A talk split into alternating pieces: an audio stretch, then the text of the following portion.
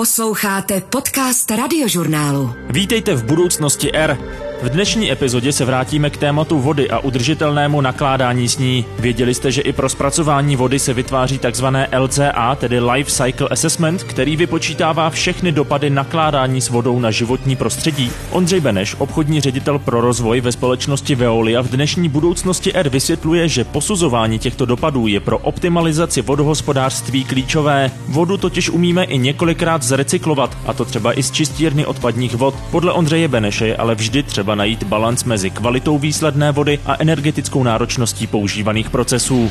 Tu vodu, když ji upravím, tu vypouštěnou, nebo už je tak upravená, že ji můžu přímo využít, tak ji budu přímo využívat. Nebudu ji vypouštět do recipientu, ale použijím ji v tom malém okruhu, to znamená na zavlažování, na čištění ulic, na řekněme doplňování nějakých nádrží, které mohou být využívány právě s touto vodou. Tak je to naprosto ekologické rozumné. Ale pokud bych tu vodu měl vzít a někam ji vozit autem nebo ji někam ji čerpat na velkou vzdálenost, tak to již není environmentálně ani ekonomicky opodstatnitelné. Budoucnost R. Takže vítejte v podcastu Budoucnost R. Dobrý den. Dobrý den. My se dostaneme v průběhu toho rozhovoru, řekněme, k energetice, eh, což možná pro některé posluchače bude překvapení, že společnost Veolia řeší i energetiku jako takovou, ale mm, na začátek si dovolím položit takovou obecnější otázku.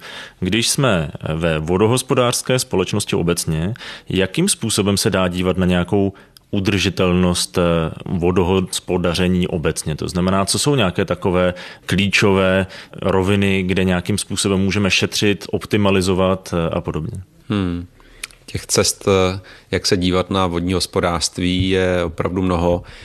Používají se různé klíčové ukazatele, které se sledují. My jsme jako velká společnost eh, už před eh, nějakými 20, 20 před více jak 20 let, 22 let možná to je, nastavili systém benchmarkingu, kdy porovnáváme vlastně ta zařízení provozovaná a vodní hospodářství jsou zejména úpravny vody. Pro nás malá voda, vodní hospodářství jsou úpravny vody, distribuční systémy, dodávky pitné vody systémy odkanalizování, čerpání odpadních vod a čištění před jejich vypouštěním. A každý z těch eh, elementů, které jsem vyjmenoval, má účinnost toho zajištění té služby. Můžeme to vyjádřit eh, v jednotkách kWh spotřebované na jeden kubík eh, vody vyrobené, dodané, odváděné a čištěné. Můžeme to vyjádřovat eh, v rovině emisí CO2. Vlastně my jsme byli pilotem, my jsme zavedli prvně takzvanou kalkulačku emisí CO2 spojených s výrobou a dodávkou pitné vody, abychom porovnali například eh, balenou pitnou vodu a tu vodu, kterou dodáváme z kohoutku. Eh, to znamená, bavíme se o dalším parametru, kompletně emise CO2 na jeden kubík vyrobené dodané vody nebo vyčištěné odpadní vody a e, byli jsme také první, kdo udělal vlastně kompletní posouzení LCA životního cyklu, opět pro výrobu, dodávku a odvádění a čištění odpadních vod. Využili jsme spolupráce s Vysokou školou chemicko-technologickou, kterou znáte, e, ovšem ne s vodaři, ale s panem e, profesorem teď už Kočím, který zaváděl metodiku stanovení LCA do vlastně posuzování výroby. Myslím, že dělal prvně spolchemii a pro vodní hospodářství jsme s ním spolupracovali právě na tom, aby popsal všechny ty externality, které spolu ta výroba, dodávka i čištění odpadních vod nese. To jsou externality nejenom spojené s eh, emisemi CO2 nebo spotřebou elektrické energie a s tím vázanými emisemi na výrobě, eh, zejména v České republice v tepelných elektrárnách nebo v jaderných elektrárnách, ale i eh, dopady do životního prostředí, které jsou spojené s emisemi pevnými, kaly čistírenské nebo vodárenské s vypouštěným znečištěním do vodních toků. To znamená každý gram, kilogram HSK, chemická spotřeba kyslíku nebo dusíku nebo fosforu a celé to je vlastně jakýsi otisk toho fungování toho vodního hospodářství, té malé vody, ještě opakuju, ne velké vody, to jsou státní podniky povodí, té malé vody do životního prostředí, ale zároveň i působení na kvalitu života nás, lidí, kteří hm, tady užívají tedy ty, ty zdroje. Bylo to velmi zajímavé, protože nám to umožnilo eh, zákazníkům, jako jste vy, kliknout si na pvk.cz tady v Praze a podívat se, jaký je carbon footprint právě té vaší kohoutkové vody a té vody eh, zbalené, ale zároveň právě v tom hodnocení nám vyběhlo i to, jakým způsobem a kde bychom měli cílit právě na snižování celkové stopy, která, řekněme si, může ovlivňovat váš život jako uživatele prostředí, které my ovlivňujeme svojí činností. Bylo to hrozně zajímavé, protože jsme se pak začali bavit, zrovna teď dokončuju korespondenci s kolegy z IREASu, to jsou pánové, kteří dělají právě posuzování dopadu na životní prostředí ve smyslu toho, že hodnotí například, jestli se nám vyplatí jít ještě do dalšího, do další úrovně čištění mm. odpadních vod, vzdušniny nebo odpadů, protože to sebou nese takzvané jako dodatečné náklady a dodatečné emise, které jsou spojené s tím, že ještě odstraníte další část znečištění eh, z toho cyklu, který ovlivňuje a končí v, zase v životním prostředí. A právě to, jestli posouvat ještě ty parametry, ty hladiny dál a dál, se ještě vyplatí, protože ty vyvolané eh, emise spojené s tím, že vyrobíte další chemikálie, můžou být ve finále horší, než být ve finále ještě horší než ten, než ten pozitivní dopad. Přesně tak. Takže eh, z mm, mého pohledu je strašně důležité to, ty, ty váhy pečlivě nastavovat. A myslím si, že dneska se k tomu dostaneme v rámci čištění eh, městských odpadních vod a možná i průmyslových odpadních vod, ale ty dodatečné požadavky nemusí vždycky být racionální, ale ve finále pro ten eh, ekosystém a pro nás jako uživatele toho ekosystému nemusí být eh, v podstatě pozitivem. To, že odstraním z čištěné odpadní vody ještě dalších, řekněme třeba 30% HSK nebo BSK, nemusí ve finále být pro to životní prostředí jako celek dobré. Bavíme se o tom samém, jako když se bavíme o elektromobilech. Když se udělá LCAčko elektromobilu a zrovna teď nedávno je krásná přednáška právě od profesora z VŠHT nebo ČVU, teď si nejsem úplně jistý, eh, kdy hodnotil ten celkový životní cyklus té výroby toho elektromobilu, ale také toho, že ten elektromobil byl vlastně ze sítě. Výrobu té energie jako takové a podobně. A ze současného palivového mixu, když beru a nabíjím ten elektromobil ze sítě, která je zásobovaná z těch špinavých zdrojů, tak samozřejmě ten dopad je jako horší než toho auta, které jede v tu chvíli na ten benzín. Takže ten konečný stav je výborný, až bude všechno na obnovitelný zdroj energie, budu brát z obnovitelných zdrojů energie, budu zásobovat elektromobil, tak je to správné. A teď ta paralela k tomu čištění, výrobě, dodávce vod je ta samá. Musíme vždycky zvažovat, jestli ty všechny externality jsou v podstatě pro vás jako pro zákazníka nebo pro toho obyvatele kladné anebo záporné. Jestli se vyplatí dočišťovat tu vodu, třeba i recyklovat dokola, tak abychom ji sice používali, ale zároveň u toho nespotřebovali Přesně. obrovské množství energie a podobně. Přesně tak, přesně tak. A to jste možná, na to jste narazili, když jste byl právě na ústřední čištění odpadních vod. My dokážeme vyčistit vodu na vodu destilovanou. Eh, dneska už to není problém. Vlastně důkazem toho bylo to pivo Erko, když jsme ho uváděli na trh, tak eh, prostě pivo Erko je z městské čistění odpadních vod v Praze, kde jste se byl podívat. A na otoku byl podobný kontejner, jako jste viděl, akorát, že upravoval tu vodu na vodu destilovanou. To je, používá se reverzní osmoza, nikoli destilace dneska, ale upravil tu vodu na super čistou, ta se odvezla do pivovaru, pivovar z toho uvařil pivo, naopak tu vodu musel mírně dosolovat, protože byla tak měkká, že by pro tu výrobu piva nebyla dobrá. Vyrobilo se pivo a na tom pivu nepoznáte, že to pivo bylo vyrobené z vody odpadní. My jsme pouze zkrátili ten cyklus, který je vypuštění do vody, odběr z vody, úprava na vodu pitnou a dovezení nebo odběr pro pivovar. My jsme ho zkrátili v jednom kroku, v jednom kontejneru. Ale ekologická stopa, taky se mě na to ptali novináři, samozřejmě není eh, v tomto případě dobrá, protože ta voda se musí vyrobit přes technologii, která je čtyřstupňová, obsahuje v sobě vlastně ultrafiltraci, reverzní osmózu, dočištění přes aktivní uhlí a ještě dezinfekci, cestu autem, které doveze do toho pivovaru, takovouhle vodu a výrobu toho piva. A to není úplně ekologická věc. To znamená, v reálu, kdybychom to změnili a udělali z toho opravdu velký cyklus, tak by ten pivovar musel stát přímo u toho zdroje, aby se to opravdu Tak, aby se, když nic jiného, tak ani ta voda nemusela přepravovat někam jinam. Přesně tak, aby se nemusela přepravovat, protože ty přepravní náklady nebo ty emise, které jsou spojeny, jako když se bavíme o té pitné vodě, hlavní rozdíl mezi tou balenou a koutkovou je, že prostě nemáte k tomu ty auta, které to vozejí do překladiště, ne, v tom překladišti to nestojí, nemusí s tím manipulovat a znova rozvážet k vám k klientům. Samozřejmě ta plastová lahev ještě tam přibývá dost významně, prostě petka, Jasně. Eh, ale ta, ta, ten transport byl tím klíčovým jako diferenciátorem mezi tím jakoby rozdílem u té uhlíkové stopy. To znamená, já jsem se dostal oklikou k tomu, kdy se ještě vyplatí, a teď myslím ne z pohledu peněžního, ale z pohledu environmentálního, upravovat něco na určitou kvalitu. Ano, třeba u té pražské čistírny je to naprosto logické. Já tu vodu, když ji upravím, tu vypouštěnou, nebo už je tak upravená, že ji můžu přímo využít, tak ji budu přímo využívat, nebudu ji vypouštět do recipientu, ale použijím ji v tom malém okruhu, to znamená na zavlažování, na čištění ulic, na řekněme doplňování nějakých nádrží, které mohou být využívány právě s touto vodou. Tak je to naprosto ekologické rozumné. Ale pokud bych tu vodu měl vzít a někam ji vozit autem nebo i někam ji čerpat na velkou vzdálenost, tak to již není eh, environmentálně ani ekonomicky opodstatnitelné. To znamená, tam se dostáváme maličkou, udělám takový oslý mustek, protože byste se dneska ptal také na tu energetickou náročnost. Když si představíte vlastně vodu jako materiál, každý kubík vody je vlastně tu na tisíc kilogramů, protože Jasně. voda má zhruba jeden kilogram na litr a vy když tu tunu musíte posunout na nějakou výšku a na nějakou vzdálenost, představte si trubku, že vlastně posouvám tou trubkou tu vodu na nějakou vzdálenost, když jako posunu to o 10 metrů, což je vlastně jako jedna atmosféra, zase, když mhm. jste ve, ve, ve vodě, tak já mám na to nominální spotřebu. Nominální spotřebu v elektrické energii, kterou musím dodat do toho čerpadla proto, abych eh, vlastně to posunul o tu danou výšku. Pak už, když se bavíme o zdrojích, které jsou dostupné, tak se mi prostě vyplatí v některých případech používat zdroj, který má ten inkrementální náklad nebo tu spotřebu elektriky sice vyšší, ale je lokální, protože nemusím transferovat, převážet těmi trubkami tu vodu z velké vzdálenosti. A ideální tady v tom případě používat samozřejmě gravitační zdroje, eh, které jsou, eh, řekněme, v horách eh, nebo ve vyšších místech, protože pak nemám náklad spojený s čerpáním té vody. A pak zase do hry, když my si bilancujeme a stanovujeme si vlastně, jak jste se ptal na ty ukazatele, tak my si stanovujeme jednotkou spotřebu faktické energie na dodaný kubík vody, jak jsem zde popisoval, tak zde máte lokality a zdroje, které nemůžou využívat nic jiného než podzemní vodu. To znamená, všechna ta voda je vlastně čerpaná, vy vytahujete z hloubky 40, 50, ale 80 metrů a vlastně na to zčerpete velké množství elektrické energie, kterou spotřebujete a jiný zdroj vody nemáte. A v tu danou chvíli jste zatížený jako zákazník vlastně tím nákladem nebo tou stopou, která je spojená s tím čerpáním a nemůžete to eliminovat, nemůžete to nahradit.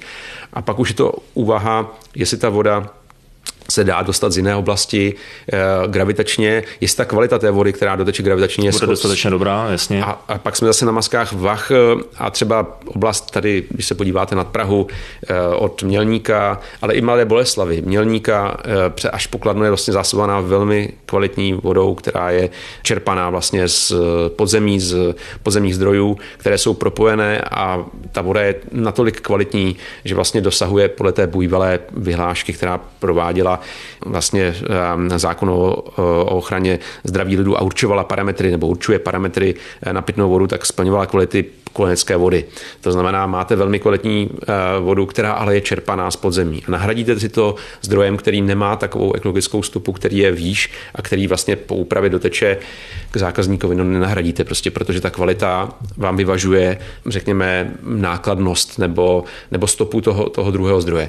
A pak je to o tom uvažování, které je hrozně těžké, jestli a, a nebo B, když máme tu možnost doplňovat eh, zdroje A nebo B, a tam si myslím, že není jasná metodika. My se snažíme dělat minimálně to, že si stanovujeme ty cíle v oblasti energetické účinnosti, v oblasti eh, emisí CO2, ale potom je to o zákazníkovi a ve finále často volíme zdroj, který má vyšší celkové emise, ale pro zákazníka dodáme lepší jako letnější produkt. To znamená celkově ten obrázek, my tomu říkáme multifaceted performance, to znamená ta firma je obalená těmi ukazateli různými od ekonomických, ekologických až přes ty sociální, které se stanovují jako počty pracovních úrazů jo, nebo množství fluktuace zaměstnanců do firmy. Prostě ten obal té firmy je jako opravdu mnohotvárný, má mnoho tváří, tak přestože to máme nastaveno, tak v některých ukazatelích my prostě nebudeme optimální, protože preferujeme, aby ten zákazník měl tu nejlepší službu a tu nejlepší kvalitu. Taky nezavřeme zákaznická centra jenom proto, protože to uspoří náklady. Prostě máme je otevřená proto, aby ty citlivější zákazníci, kteří prostě jsou zvyklí na ten osobní kontakt, aby tam mohli dojít a mohli si vyřídit eh, to, co potřebují. Prostě je to někdy rozhodování, které je mm, i s vědomím toho, že nesplníte a nebudete úplně nejlepší ve všech těch ukazatelích. Veolia společně s Vysokou školou školou chemicko-technologickou v Praze vyvinula jednotku na recyklaci vody na výstupu z čistírny odpadních vod. Takto jsem o ní natáčel na podzim loňského roku pro magazín Experiment. Teď jsme vstoupili do kontejnerové poloprovozní jednotky. Popisuje mi doktor Martin Srb z pražských vodovodů a kanalizací. Kontejner stojí u jedné z dosazovacích nádrží bubenečské čistírny odpadních vod a odebírá právě vodu, která prošla celým procesem v čistírně těsně předtím, než ji tu vypustí do Vltavy. Voda nám natéká nejdřív do takového mísiče, kde se e, smíchává s koagulantem, který slouží k tomu, aby se vyvločkovaly zbylé organické látky. Když to řeknu laicky, tak je to instalatérův raj, Ano, ano. stěna plná trubek. Vy jste říkal, že se to takzvaně vyvločkuje. Co to přesně znamená? Ten koagulant dokáže ty organické látky, které by dělaly velmi drobné částice, tak dokáže vždycky k sobě schluknout několik těch částic a vytvořit co největší takzvanou vločku. A tu vločku my potřebujeme právě pak pro to usazování a filtraci, aby to znečištění bylo co největší a aby jsme ho docházeli účinně odsadit nebo odfiltrovat. Za jednou z kratších stěn kontejneru je pak ukrytá nádrž s takzvaným lamelovým usazovákem. Ty lamely slouží vlastně k tomu, aby se zvětšil takzvaný separační povrch té nádrže, což vlastně vede k tomu, že dokážeme více vody prodrobit tomu procesu na stejně velkém eh, prostoru, čili to vyjde k větší efektivitě toho zařízení. Voda pak projde skrz pískový filtr, speciální membránový modul a taky aktivní uhlí. Že doktor Srb tady vyskládal přede mě tři lahvičky se vzorky vody. Na té první je vidět, že je výrazně znečištěná a to je ta voda, která vstupuje vlastně do čistírny odpadních vod. Ty zbylé dvě lahvičky jsou čiré a já se přiznám, že na první pohled v nich nevidím žádný rozdíl. Ani když se je vezmu proti světlu, tak není v tom vidět žádná částice, žádné zakalení, nic. V jedné z lahviček je pitná voda z pražské vodovodní sítě a v druhé lahvičce je voda z kontejneru, ale je pravda, že pouhým okem se ta voda opravdu nedá vůbec rozlišit. Zařízení vyvinuté na VŠHT dokáže vodu z čistírny dočistit na kvalitu velmi podobnou té pitné. Cílem projektu je ale tuto vodu používat na technické účely, pokračuje profesor Jiří Vaner z Ústavu technologie vody a prostředí VŠHT. K zavlažování městské zeleně, k ochlazování tepelných ostrovů ve městech, k mytí vozovek šetříme vlastně vysoce kvalitní zdroj pitné vody a přitom používáme vodu, která je stejně bezpečná jako pitná voda. To, že takto recyklovanou vodu jde využívat i pro zemědělské účely, tak jako to už za čtyři roky zavede nařízení Evropského parlamentu a Rady EU, nicméně potvrzuje jiný projekt, na kterém profesor Vaner se svým týmem spolupracuje s Českou zemědělskou univerzitou. Posloucháte Budoucnost R. Podcast radiožurnálu o vědě, medicíně a moderních technologiích. Mně se líbí, že jsme se v podstatě hned dostali k té energetice jako takové, respektive řekněme k energetické náročnosti úpravy vody jako takové. Ten cíl je jasný. Dostat eh, co nejlepší vodu k zákazníkovi ideálně s co nejmenší spotřebou energie, tam tu optimalizaci chápu. Zároveň do toho vstupuje jedna věc, kterou jsme řešili právě v předchozích podcastech, jakou vodu k tomu využívám. Protože eh, možná se k tomu ještě taky dostaneme, eh, obecně jsme se bavili, že tady v Česku je, a teď nechci působit jako příliš velký odborník, protože to nemám úplně podložené čísly, ale aspoň pocitově jako nadužívání pitné vody jako takové. Nebo jsme zvyklí tu pitnou vodu používat téměř na všechno. Hmm. Až v posledních letech se začalo objevovat nějaké využívání dešťové vody, jsou na to dotace na, na rodinné domy a podobně. Tak eh, je tohle eh, v poslední době, jako krom té energetické náročnosti jako takové, to znamená snažit se optimalizovat ten provoz, dočišťování, přepravu a podobně, dá se nějakým způsobem vlastně pracovat s tím, abychom využívali i jiné zdroje než tu pitnou, kterou bychom si skutečně asi měli co nejvíc šetřit? To je otázka nebo téma, které se strašně těžko uchopí, protože když naši předci navrhovali první systémy výroby a dodávky pitné vody, tak to navrhovali eh, podle nominální spotřeby na jednoho obyvatele. A představte si, že máte trubku tlustou, kde musí proudit nějaké množství vody eh, v určité rychlosti, aby nedocházelo k inkrustaci, k zanášení nebo naopak jako k poruchám, ke korozi. A když snížíte zásadně spotřebu pitné vody, tak vám ty systémy podstatě začnou stárnout. Ta voda má určité dobu, dobu zdržení v tom systému a kdybyste snížil třeba na jednu desetinu objemy vody, které jsou dodávané tady v Praze, nebo Praze a okolí kolem 80 milionů kubíků za, za rok, tak ehm, vlastně vám ta voda začne rychleji stárnout, protože tam bude delší dobu a lidi nevypijí. To znamená, i ty systémy jsou navržené proto, aby lidé tu vodu používali. Ale ten pokles, to, to, o čem mluvíte, pokles ze 150 litrů na současných, řekněme, 90, 88 litrů na osobu na den, je dramatický. To, co jsme tady byli zvyklí spotřebovávat ještě za doby komunismu, tak to opravdu byl radikální sešup eh, za posledních, řekněme, 30 let. To vlastně v Evropě vidíte málo kde. Takovouhle vysokou redukci. A to, že jsme teď na těch 88 litrech na osobu na den, to je v Evropské unii jedno z nejmenších čísel. To znamená, my jsme velmi velmi efektivní ve způsobu užívání vody. To je až překvapivé, když si srovnáme třeba Španělsko, Francii nebo i ty jižní státy nebo Itálii, jak vysoké spotřeby mají na jednoho obyvatele na den. Ono to je možná spojené často s tím klimatem a s tím, že se častěji sprší. Mm, já jsem se dokonce setkal s tím, že v rámci své činnosti ve vodospodářské asociaci Eurau se na nás někdo takhle koukal, říká, jak je to možné, že máte takhle nízkou nominální spotřebu na obyvatele. Vy jste takový špindírové.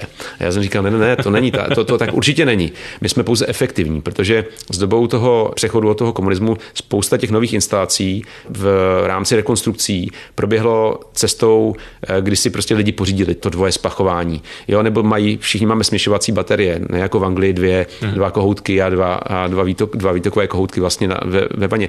My jsme jako Češi hodně rychle přijali ty moderní trendy. A úspora v domácnostech spojená právě s přechodem třeba toho spachování z původních 15 litrů na 7 litrů, dokonce některé systémy pracují už jenom s 3 litry nebo 2,8 litrů a jsou dokonce i bezvodé systémy. Když přijete na některé čerpací stanice, už najdete bezvodé systémy, které jsou používány. To opravdu vedlo k radikálnímu poklesu eh, jednotkové spotřeby vody. To znamená, moje odpověď v Evropě zrovna nejsme to my, kteří by plítali s vodou. Ale to téma se opravdu dostalo jako do podvědomí právě díky tomu, že u nás nemáme žádné jiné velké zdroje vody, než je v podstatě déšť. Eh, my jsme ta střecha Evropy, to znamená to, co natoče, buď se vsákne, odpaří, anebo teče. To se mi líbila jedna vaše myšlenka, co jsem zahledl v nějakém rozhovoru, že litujete to, že nemáme moře. Ano. Ale ne z těch rekreačních důvodů, ale právě z toho, že nám tady chybí ten další eh, vodní zdroj. Protože s mořem se pojí to, že můžete odsolovat, kolik chcete. To je prostě trend Izraele, který si doplňuje opravdu řízeně z, z moře jakékoliv množství vody, které potřebuje. Má to jeden negativní efekt, o kterém se nemoc nemluví, je zasolování, protože vy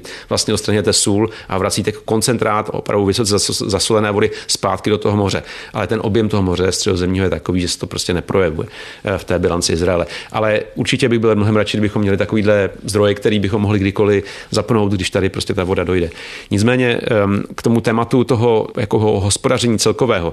Z mého pohledu ta dostupnost vody v České republice je daná bilancí, kterou krásně Český hydrometeorický ústav eh, na stránkách eh, voda.gov vyjadřuje. Vy vidíte vlastně, kolik naprší během roku a kolik zdrojů vlastně nám mizí tím způsobem, že odteče ven.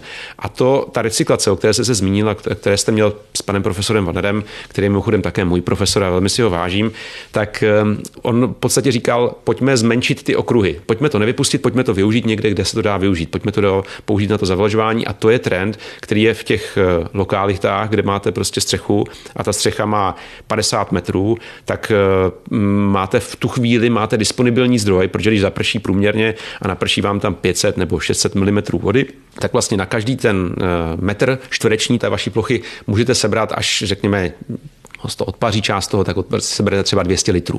Vynásobte si to těma 50 metrama, máte tam 10 kubíků, které vám naprší někam a můžete vlastně spotřebovávat v tom místě. Můžete si z toho udělat tu akumulaci a zalévat si s tou vodou je potřeba zvážit další aspekty, že na střeše máte většinou měď, hliník, eh, máte tam ptačí výtrusy, máte také pil, prach, který se tam akumuluje, to znamená, do té vody se dostává poměrně vysoké množství znečištění a buďte připraveni na to, že to budete muset čistit ten systém. Ten hmm. systém není autočistitelný. A to také eliminuje některé způsoby využití, které byste s tím mohl mít. Určitě bych tu vodu nepoužíval jako zdroj vody pitné, ani po nejlepším přečištění. Používal Jasně. bych to jako zdroj vody užitkové. Jestli si zapojím tento zdroj vody jako zdroj vody na splachování záchodu, o tom bych hodně přemýšlel, protože to s sebou vede za ruku to, že si prostě musíte pořídit systém pro dočištění. Jinak budete mít velmi rychle. Musí se odfiltrovat zkrátka co to, to co Přesně. je na té střeše. A pak už kupujete filtr, pak to má nějakou náročnost a nejenom tu investiční, že do toho dáte třeba 5000 korun za to, že tam budete mít ten, tu filtrační patronu, ji budete muset měnit, propírat ale že taky budete spotřebovat nějakou elektrickou energii, protože už tam máte to čerpadlo, abyste to dokázal přes ten filtr protlačit. A taky to, že občas tu filtrační patronu prostě musíte vy fyzicky zkontrolovat, vyjmout a čistit. A pak je to o tom, jestli toto je opravdu vyváženo tím, co z toho získáte. A to je to spachování toho záchoda. A s tím se vracím té vaší otázce, jestli bychom mohli šetřit. Má to všechno technologické nějaké parametry, hranice, ale pro mě ty hranice jsou, využíváme dešťovou vodu bez dotací, ideálně bez dotací, protože pak víme, že se nám to opravdu vyplatí využívat ten zdroj konkrétní a u ostatních způsobů využívání se, se zaměřujeme na ty lokality, které jsou kolem toho zdroje, který tam je. To znamená moje zahrada nebo kolem čistírny nejbližší lokality, které můžou používat tu vodu například na to zavlažování. Tam určitě směřujeme tu naši činnost. Jinak eh, ten cyklus je malý, ale ve finále když si představíte, že by ta voda neprotekla tím kontejnerem na té čistírně a nevrátila se, řekněme, někde v tom okolí, tak ve většině případů používáte tu vodu z toho recipientu. Když si zavlažujete, třeba země se zavlažují, tak vy vlastně používáte vodu stejně z toho recipientu. My pouze zkracujeme to odběr vody, úprava, dodávka k zákazníkům a vypuštění do toku je takovýhle okruh. A my v okamžiku, kdy to nevypustíme a, a využijeme v tom okolí, děláme takzvaný malý okruh, jako maličký kroužek, který je v tom místě, kde by se jinak ta voda vypustila. A kdyby se vypustila, tak funguje v podstatě úplně stejně. My ten okruh vlastně jenom zvětšíme. Zvětšuje se, zvětšuje se ten perimetr. To jsme vlastně řešili s panem profesorem Vanerem, protože e, účelem toho projektu, o kterém jsme natáčeli, bylo vytvoření dalšího zdroje užitkové vody, to znamená oplachování, hmm. čištění vozů, městské hromadné dopravy a podobně. To znamená, tam to asi jde ruku v ruce. Tím, že si nastavíme parametry, že ano, tato voda nemusí být pitná, to znamená, nebude to splňovat takový ten tlak, který přijde z Evropské unie, to fork to fork, ano. abychom s tím mohli skutečně zalévat i eh, plodiny, nějakým způsobem využívat v nějakých provozech, které jsou tedy už, eh, řekněme, v tom jako přímém kontaktu s lidmi, to s tím potravinářským průmyslem, když víme, že to stačí vyčistit na nějakou úroveň, protože s tím stejně budeme oplachovat ulice. Eh, zároveň ty, řekněme, jak to říct, jako čistící vozy si tu vodu můžou brát teoreticky přímo v té čistírně, to znamená, nemusíme ji někam přepravovat. Přesně. Tak v takovém případě to má smysl a zároveň tím šetříme teoreticky poměrně velké množství vody, kterou nemusíme brát ze z těch, z těch, eh, třeba. Přesně, z těch, a přivádět ho sem, zdrojů. Přivádět sem eh, přes 100 km. Souhlasím s vámi a je, je, to přesně tak, jak říkáte. Je to to za uzavření toho cyklu. Eh, já bych se možná ještě dotknul toho, co jste řekl, jestli ta recyklovaná voda má potenciál v potravinářství. Ten projekt, který jsme prostě dělali, to pivo, to je jenom pro demonstraci. To není proto, abychom to opravdu. Tak tam šlo mimo jiné o to odbourat, řekněme, trošku i zábranu, zábrany těch psychologickou. Jo, to je jako jednoznačně, když jsme dělali výzkum právě na využitelnost recyklace v létě vod, tak, nebo sucho a recyklace vod, to, to Veolia vlastně zadala, provádělo to v létě, tak všichni říkali, jo, to je výborný, myšlenka super, ale kdyby mě to mělo stát nějaké peníze, že tady se tak začne jako ta voda recyklovat a využívat, tak to už ne. Jako je to stejně, my vnímáme ten problém, my víme, že to je globální problém, a kdyby to mělo dotknout mě a u, to, například omezení užívání, mě jako uživatele, že bych prostě nemohl užívat nějakou dobu nebo nějaké období vodu, tak to už jako ne, tam ta hranice jako končí, kterou když jsem ochotný akceptovat eh, například eh, nějakou svoji finanční participaci na tom schématu.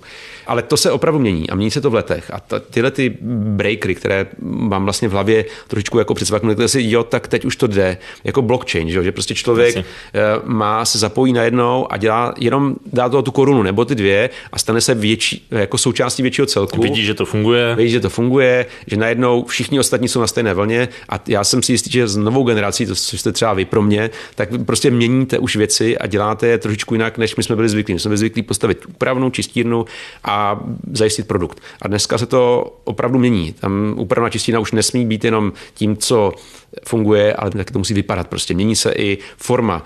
Eh, doplňují se ty zdroje právě o externí zdroje energie nebo environmentálně prospěšné jako by části, které tam dříve nebyly. A to, to jsou věci, které přicházejí. Ale já bych se tím vrátil k té energetice. Ta energetika je strašně důležitá z mého pohledu proto, protože to je vlastně to má největší dopad z toho celého cyklu, které teď jsem popisal na začátku, tak spotřeba elektrické energie, respektive její možná výroba, má největší dopad environmentální z našeho působení. Všechny ty odpady nebo ty emise plyné nejsou tak důležité jako spotřeba elektrické energie. A my jsme se právě v rámci toho snažili, jak už jsem vám popisal ten benchmarking, tak vyjádřit, kde máme mezery, kde se dá zlepšovat eh, respektive snižovat spotřebu elektrické energie, účinnější čerpadla, účinnější dmychadla, řekněme sledování ztrát, snižování ztrát v distribuční soustavě pitné vody, tím pádem zase menší spotřeba elektrické energie, protože méně čerpáte té vody systémem. I přesto, že jsme identifikovali vlastně příležitosti, kde máme ještě ten potenciál vyrábět nebo užitkovat, zužitkovat tu elektrickou energii, která je v jednotlivých systémech čištění a úpravy a distribuce vody. A to bylo strašně zajímavé, protože největším potenciál sebou nese voda odpadní. Mm-hmm. Když si představíte jednoho člověka, tak za rok produkce odpadních látek, které se dostanou do odpadní vody, je zhruba 20 kWh. To znamená, tam je vlastně jakoby vázaný potenciál, který můžete z té vody buď ho spotřebujete klasickým systémem čištění, anebo když modifikujete ten systém čištění odpadních vod, tak část toho potenciálu můžete využít. A my jsme si vlastně přes ten benchmarking čistění odpadních vod zavedený v roce eh, u nás v roce 2004-2005 byl první takový, jakoby první tabulka a najednou jsme zjistili, že ten potenciál je takový, že ty čistírny nejenom, že můžou pokrývat svoji vlastní spotřebu, oni dokonce můžou i dodávat tu elektrickou energii díky vázanému množství energie v odpadních vodách i do sítě. A to je společně s těmi úsporami ta správná cesta do budoucnosti. Jako z mého pohledu je to možná ta první cesta. Řekněme, ne za každou cenu měnit ten provoz jako takový, ale vlastně najít tu soběstačnost, najít cestu, jak být soběstačný i energeticky. Já, jestli se nepletu, tak zrovna konkrétně ta hlavní pražská čistírna odpadních vod, tak ta už jestli se nepletu, je vlastně energeticky soběstačná úplně. To znamená, že si dokáže vyrobit eh, více energie, než kolik spotřebuje. Bohužel není. Největší část eh, té spotřeby elektrické energie je vázaná na aeraci, na provzdušnění. To je největší objem, který tam je e, nutný dodat a ta stará čistírna, to je ta stará linka, když přicházíte vlastně mm-hmm. po té levé straně, tak ta stará linka má velmi historický způsob fungování, tak jak je nastavený v tuto chvíli. To znamená, není úplně nejefektivnější. Přesto jsme dosáhli úrovně, která je zhruba 80%. Mm-hmm. To znamená, oproti tomu co spotřebuje, tak ta výroba na kogeneračních jednotkách čistě elektrické energie představuje 80% spotřeby. Ale když si představíte kogenerační jednotku, to je stroj, který využívá bioplyn nebo kalový plyn podle prováděcí vyhlášky k zákonu OZE a ten kalový plyn v sobě nese potenciál, který je 100% a do elektrické energie mi odchází pouze 40%. To znamená, že jsme na 80% celkové spotřeby, ale využíváme vlastně jenom 40% z toho potenciálu, který tam v tuto chvíli je, tak asi vidíte, že celkový zdroj a který je jenom v kalovém plynu. Teď nemluvím ještě o tom, že to hospodaření na té čistírně není optimalizované zcela proto, abychom z těch odpadních vod dostali všechnu energii, Jasně. tak za současného systému jsme více jak soběstační, ale pouze část té energie je používaná pro teplo, které Jasně. je využíváno zase pro proces toho vyhnívání kalu a část toho tepla je využívána i pro uh, vytápění. To znamená, v tuto chvíli jsme na 80%, ale jsou čistírny, kde ta soběstačnost je více jak 100%. Jako ukazujeme vždycky čistírnu uh, Geře v Německu nebo čistírnu odpadních vod uh, Braunschweigu a jsou to čistírny, kde vlastně postupně paralelně ruku v ruce snižování spotřeby elektrické energie a zvyšování výkonu nebo výroby elektrické energie nám pomohlo dosáhnout této úrovně. Myslím si, že v České republice je asi nejlepším příkladem nebo hezkým příkladem je Plzeň, plzeňská čistírna, která se pohybuje kolem 100% a dokonce byla jeden rok byla nad 100%. To znamená, vyrobila víc, než spotřebovala elektrické energie. To je cesta, kterým se určitě ubíráme. A teď jako, jak bychom to mohli udělat nejefektivněji? Samozřejmě anaerobní procesy. To zase 100% pana profesora Jiníčka, taky z VŠHT. Jeho studenti pracují na systémech, jak tu odpadní vodu přetransferovat co nejrychleji do energie. Klasický systém v současné době funguje tak, že vy tu odpadní vodou simulujete to, co se děje v přírodě. V přírodě, mm. když vyteče odpadní voda, tak vlastně prochází systémem přirozené okysličení ve vodním toku a rozpadají se ty organické molekuly, které my produkujeme jako odpadní a rozkládají se na ty nejjednodušší molekuly a ve finále končí jako oxid určitý, případně jako depozit eh, uhlíku eh, organického eh, někde v mořích nebo, nebo mimo. Nějaký sediment. Prostě. Sediment. A tady v tom případě ta cesta do budoucnosti je naprosto zajímá. Ten organický substrát vzít a dát ho do procesu toho anaerobního využití, protože tím produkuju velké množství bioplynu. Mm-hmm. A můžu být vlastně až na čtyřnásobku spotřeby toho celého zařízení čistícího, když správně a procesně vytáhnu z toho veškerou energii vázanou v uhlíku nebo v organických substrátech. V současné době vlastně ta voda nateče do čistírny, aerobně se přečistí a ten kal Eh, se dává nebo se převádí do vyhnívacích nádrží, kde se vyhnívá a produkuje se. A tam vzniká ten bioplyn, bioplyn. ten kalový plyn. Ta šipička tady dole z toho celkového potenciálu představuje zhruba 10%. To znamená, my máme prostě poměrně malé množství, uh-huh. které dostaneme z toho, z toho vstupu. Protože většina té energie se spotřebuje právě na tu aeraci, čerpání a jenom malé množství energie vázané v tom kalu, který vyhnívaný, se dostane zpátky. Takže cesta u kolegy Jeníčka je určitě maximalizovat to využívání v té anaerobní části a teprve potom dočišťovat tu odpadní vody. Jasně, to znamená, tam by se využila ta energie dřív než, než v tom stávajícím procesu, ale zároveň eh, ta kvalita té vody by potom zůstávala stejná, protože by ta voda prošla stejnými procesy a vyšla by ven přečištěná, nebo, nebo ne? Úplně ne, protože ty anaerobní procesy jako takové, když jsou v tom mainstreamu, to znamená jako hlavní mm-hmm. součást, produkují jako vedlejší produkt inertní část organického znečištění, která bohužel není degradabilní běžnými systémy. To znamená, Jasně. abyste dosáhl stejné kvality, jako teď dosáhnete začnete tím aerobním systémem, tak musíte aplikovat na závěr pokročilejší systém, eh, který odstraňuje právě tu inertní složku. Čili, čili musel Bohužel. by se upgradeovat, řekněme, trošku systém toho dočišťování. A tam právě pracují, jako, myslím si, že to výzkumné pracoviště na, na VŠHT je v tomto směru jako velmi daleko a pracují právě hoši na tom, aby maximalizovali právě tu redukci toho organického znečištění, které by odcházelo. Druhou nevýhodou té anaerobie, když ji dáte jakoby do toho mainstreamu, je produkce dusíku. Protože vlastně pro běžnou čistírnu, když vezmu poměr mezi HSK, eh, dusíkem a fosforem, třeba 100, 10, 1 nebo 1,5, tak ten dusík, který vlastně tady proteče tou čistírnou, tak on se oxiduje, dostane mm-hmm. se z té organické formy na formu vlastně oxidovanou dusičnany, případně dusitany a pak se redukuje zpátky, říká se tomu denitrifikace a do toku vlastně neodtéká nic, protože ten dusík vyběhne. Když to když dáte anaerobii rovnou na začátek, tak vám vzniká poměrně silně zatížený proud právě amoniakálním nebo organickým dusíkem, který je nutné potom samostatně čistit. Takže to jsou dvě věci, které, na kterých se pracuje, ale budoucnost je určitě eh, tímhle směrem. Maximalizace produkce toho bioplynu nebo kalového plynu a výroba elektrické energie energie z čistých odpadních vod. A zároveň, když se bavíme o tom dusíku, tak eh, on je potom využitelný teoreticky, ne? V nějakém průmyslovém procesu. Když by se podařilo ho z té vody extrahovat, eh, tak eh, Určitě. potom to je vlastně další surovina. Máte úplnou pravdu, to jste jako mi trochu nahrál, protože ono, výroba dusíku jako není úplně tou cestou, kdy vlastně extrahujete, protože dusík máte, v, když se podíváte do atmosféry, tak 79% prostě je dusík. Takže můžete teoreticky z toho vzduchu ten dusík vázat, ale energetická náročnost tohoto vázání je výrazně vyšší než to vázání právě z odpadních vod, kde ho máte rozpuštěný. Ale tam jako pro mě je pořád ideální ten dusík využívat ve formě kalu. To znamená ten dusík nechat navázaný v kalu a pozvolna ho uvolňovat při aplikaci kalu na mm-hmm. zemědělskou půdu nebo aplikaci produktů eh, vznikajících eh, valorizací čistínských kalů na zemědělskou půdu. Takže z mého pohledu to, to odstraňování toho dusíku tady v tom klasickém toku té odpadní vody je zatím spíš vázáno na tu cestu oxidativní. Přiženete tam kyslík, bakterie zoxidují a potom zredukují zpátky ten dusičnan na dusík, který uteče do atmosféry. Já si myslím, že se objeví někdo na VŠHT, kdo přijde s procesem, který to efektivizuje a bude to eh, za pár let eh, fungovat stejně. Už, ale... už je, kolega Dolejš tam testoval, my jsme vlastně vyvinuli a prodáváme technologii, která se jmenuje Anitamox, to je technologie, kdy na těch biočipech vlastně pěstujeme specifickou kulturu, která ten dusík zkracuje tu cestu té oxidace a té redukce. Vlastně ten dusík organický se transferuje přímo na dusík plyný, aniž by bylo potřeba v podstatě do toho dodávat externí substráty a velké množství vzduchu. Hmm. Takže je to cesta, která už tuto chvíli jako je zaběhla, ale právě myslím, že to byl kolega možná to byl kolega Kouba, který testoval eh, právě pod panem profesorem eh, Jíčkem, který testoval, jestli ten Anitamox se dá zapojit do mainstreamu nebo ne. A je to velmi problematické, není to tak jednoduché, on je citlivý, má rád teplotu. Tam je vyšší teplota potřeba.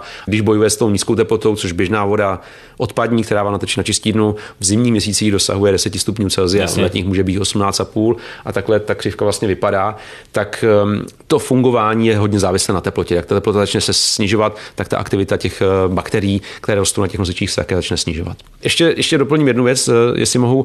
Bavili jsme se o čistírnách, ale důležité je vidět, že i úpravny vody mají um, svoji pozitivní potenciální bilanční eh, vsuvku mm-hmm. do toho systému, protože i úpravna vody může produkovat eh, elektrickou energii. Když se podíváte na úpravnu vody a pracujeme s povrchovým zdrojem, jako je například nějaká nádrž, tak úpravna často mívá eh, vlastně gravitační plnění. V ten okamžik je velmi rozumné instalovat turbínu nebo zdroj, který využívá vlastně potenciál té vody, než doputuje na tu úpravnu.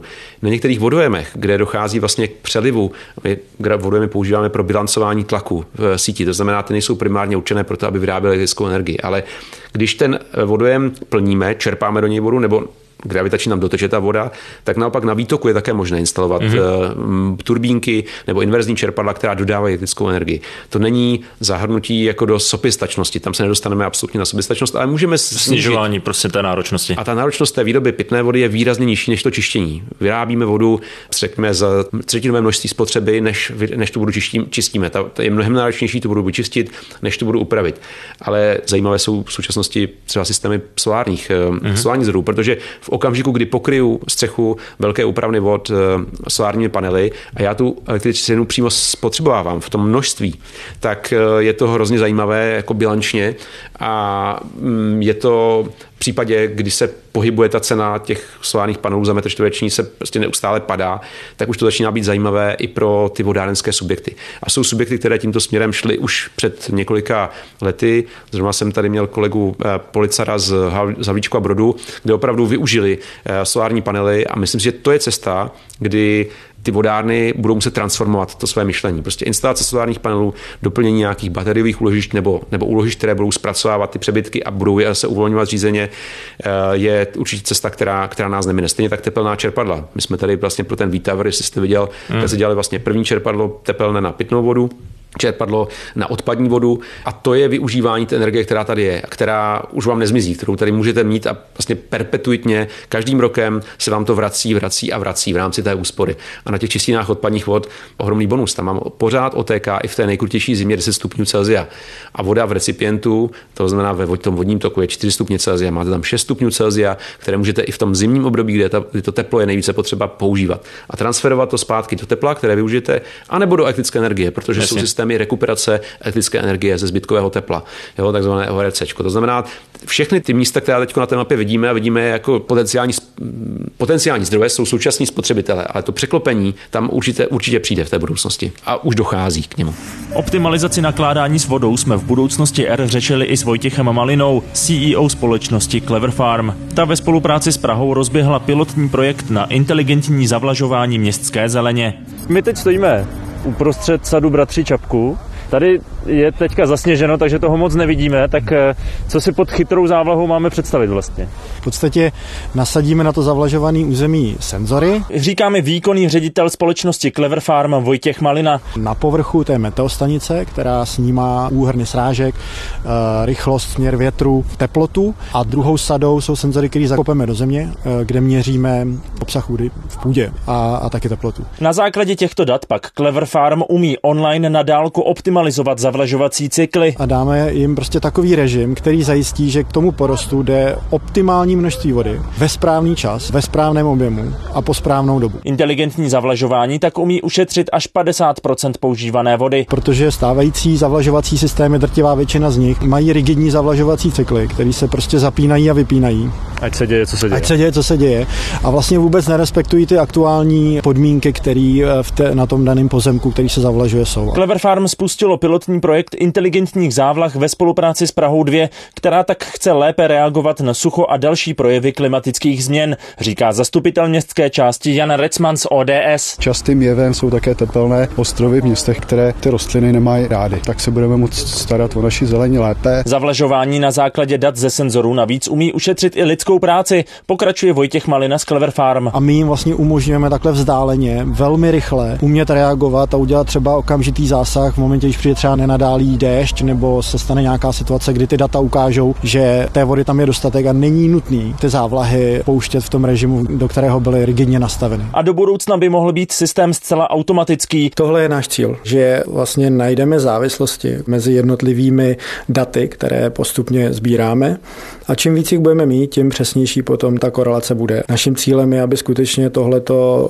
eh, řídila umělá inteligence, aby ty zásahy člověka byly co nejmenší, v podstatě jenom kontrolní pro zábavu podívat se eh, vlastně do, do toho parku, jak mi to tam všechno kvete a, a roste. Ale my bychom chtěli, aby ty činnosti, kde může být eh, ta umělá inteligence a, a je eh, přesnější, chytřejší, rychlejší, tak aby to převzala a aby tohle to nedělal člověk. Posloucháte Budoucnost R. Mně se líbí, že vlastně jsme pošli postupně od toho, řekněme, vodního zdroje. Teď jsme se bavili o tom, že nějakým způsobem využíváme zkrátka některé procesy, které tam jsou, ať už je to přečerpávání, to znamená, řekněme, boj s gravitací, ano. zároveň nějaký ohřev, to jsou všechno potenciální zdroje, aspoň části energie.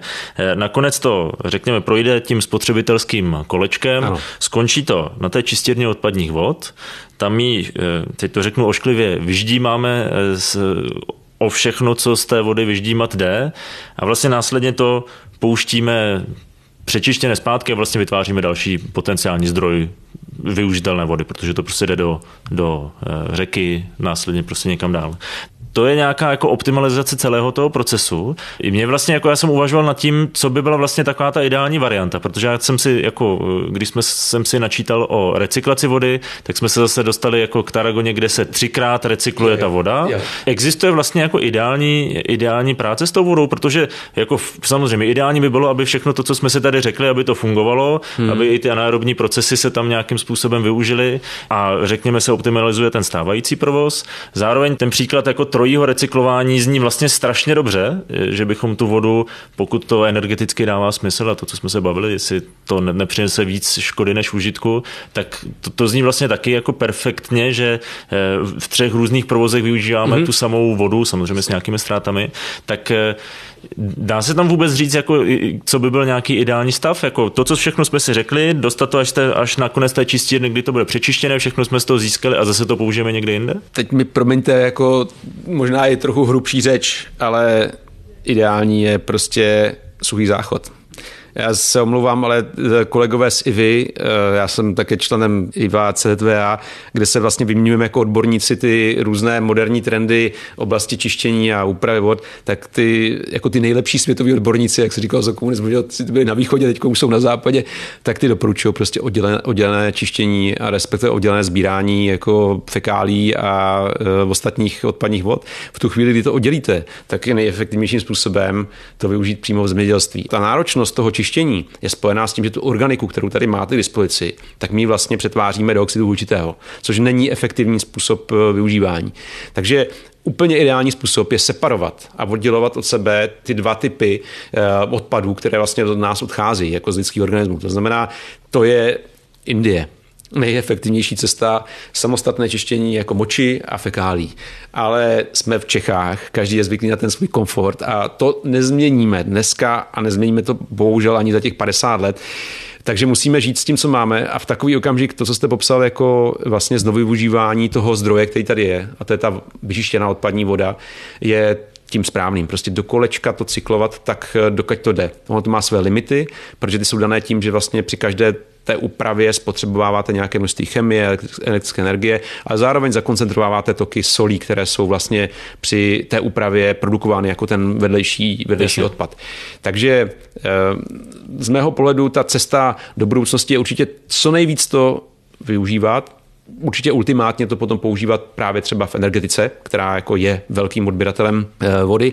Předtím to procedit prostě přes systémy, kde jsou méně náročné na nějaké systémy čištění a dočišťovat, dočišťovat a udělat takzvaný zero liquid discharge, což je teď projekt, který právě řešíme pro jednoho klienta velkého, eh, vlastně z pohledu České republiky jedno z nejvýznamnějších producentů a těch, kdo spotřebávají eh, vodu. Zero liquid discharge znamená, že vlastně tu vodu vůbec nevypustíte. Veškerou vodu, kterou eh, spotřebuje ten podnik, je voda, která eh, vlastně odchází v malém množství, úplně minimální množství se solidifikovanou částí odpadu. To znamená, všechny ty odpadní vody vy vlastně využíváte, několikrát to procedíte přes systémy, které končí elektrodialýzou odparkou, která odpaří tu vodu, vytvoří vlastně ten odpar, který se zpátky používá a z firmy odchází pouze solidifikovaný odpad dělat. Tam to určitě do budoucnosti směruje. Mm-hmm. A zpátky se dostáváme k tomu, jaké jsou vodní zdroje v rámci České republiky. Nejsem příznivcem koronaviru, eh, rozhodně, ale na druhou stranu to, co se děje s klimatem za poslední rok, určitě jste zaregistroval, jsme na abnormálně zásobení za poslední rok, ale předtím byly čtyři velmi suché roky. To znamená, všichni by měli pořád mít na paměti to, že se může zopakovat to, co, to, co tady bylo a opravdu vymýšlet projekty, které jsou úsporné pro vodu a mít, řekněme, nějakou ekonomickou substanci zatím. Já, jak jsem říkal na začátku, já nejsem příznivcem dotací, protože dotace vlastně křiví to uvažování vaše racionální, které byste měli mít, hmm. když jste na té chatě a máte těch 50 metrů čtverečních. Když budete na té chatě, budete mít 50 metrů čtverečních, tak si prostě pořídíte normální barel. Pokřivuje to ty reálné dopady. Přesně. Ano. Nebudete přemýšlet o všech těch dalších věcech a budete přemýšlet sám za sebe. Ta dotace na druhou stranu má ohromný edukativní eh, vliv. My jsme v rámci Združení oboru kanalizací velmi kvitovali právě, když ty dotace přišly nebo ten program dešťovka jedna přišel, přestože jsme říkali, že to není ekologicky správně, že v podstatě to není dobře, že někdo dává ty peníze a konkrétně do tohoto typu programu, ale Ale funguje to jako motivace to, prostě. Strašně to pozbudilo um, lidi k tomu, aby uh, nad tím začali přemýšlet. A jakmile začnete nad tím přemýšlet, třeba skončíte u toho, že tu dotaci nevezmete, ale to řešení stejně zrealizujete, protože vidíte, že tam zatím je nějaká, nějaké racionále. A to si myslím, že je role i nás, abychom edukovali právě posluchače, i vaše posluchače, aby přemýšleli o tom, co dělají v tom každodenním životě. Uh, nevždy my se sám to nakousl na začátku, uvažujeme úplně ekologicky.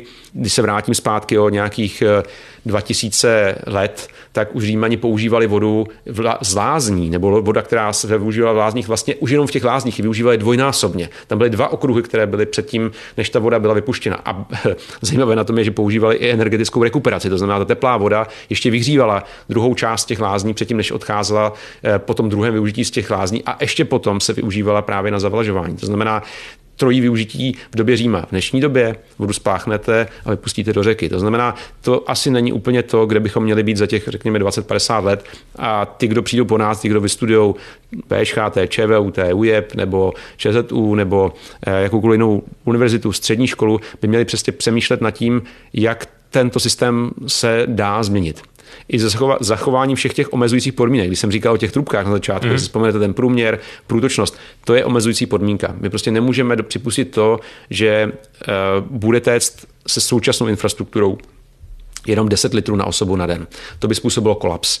Ale můžeme ještě mluvit o nějaké úpravě nebo snížení spotřeby pitné vody a určitě bychom měli přemýšlet o tom, jak nahrazovat tu pitnou vodu tam, kde se to dá, to znamená, kde můžeme zavlažovat nebo využívat. Dobrá, já vám moc krát děkuju. Doufám, že jsme trošku, eh, řekněme, motivovali posluchače k tomu, aby se nad tím zamysleli. Já jsem našel hezký příklad u vás na stránkách na Veoli, britské městečko, které do svých lamp dalo metanizátory a eh, jímají tam vlastně psí exkrementy, můžou tam eh, obyvatele vyhazovat a jestli se nepletu, tak 10 pytlíků pak slouží na až dvě hodiny svícení té lampy, tak eh, to je možná taky cesta. Když jste říkal ten suchý záchod, já jsem se trošku bál, že použijete jako ještě hrubší výrazy. Jo? Suchý záchod je v pohodě, to můžeme. jsem o tom přemýšlel, aby se to nestalo, ale ta myšlenka je prostě geniální. To jsou ty samostatné systémy, které vlastně produkují ještě eh, ve finále hnojivo.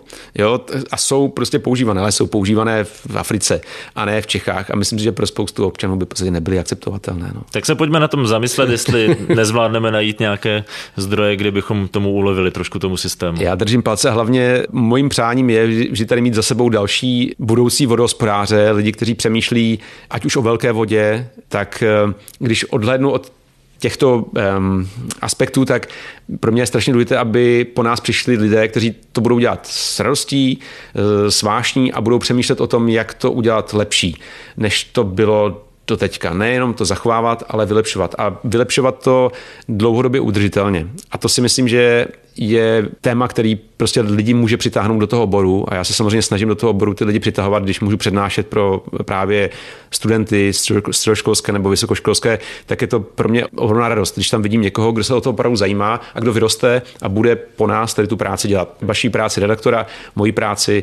kterým má na starosti později řízení nebo nějakou způsob rozvoje, rozvoje vodospodářství nebo těch souvisejících činností pro vodospodáře. Tak přeju co nejvíc následovatelů.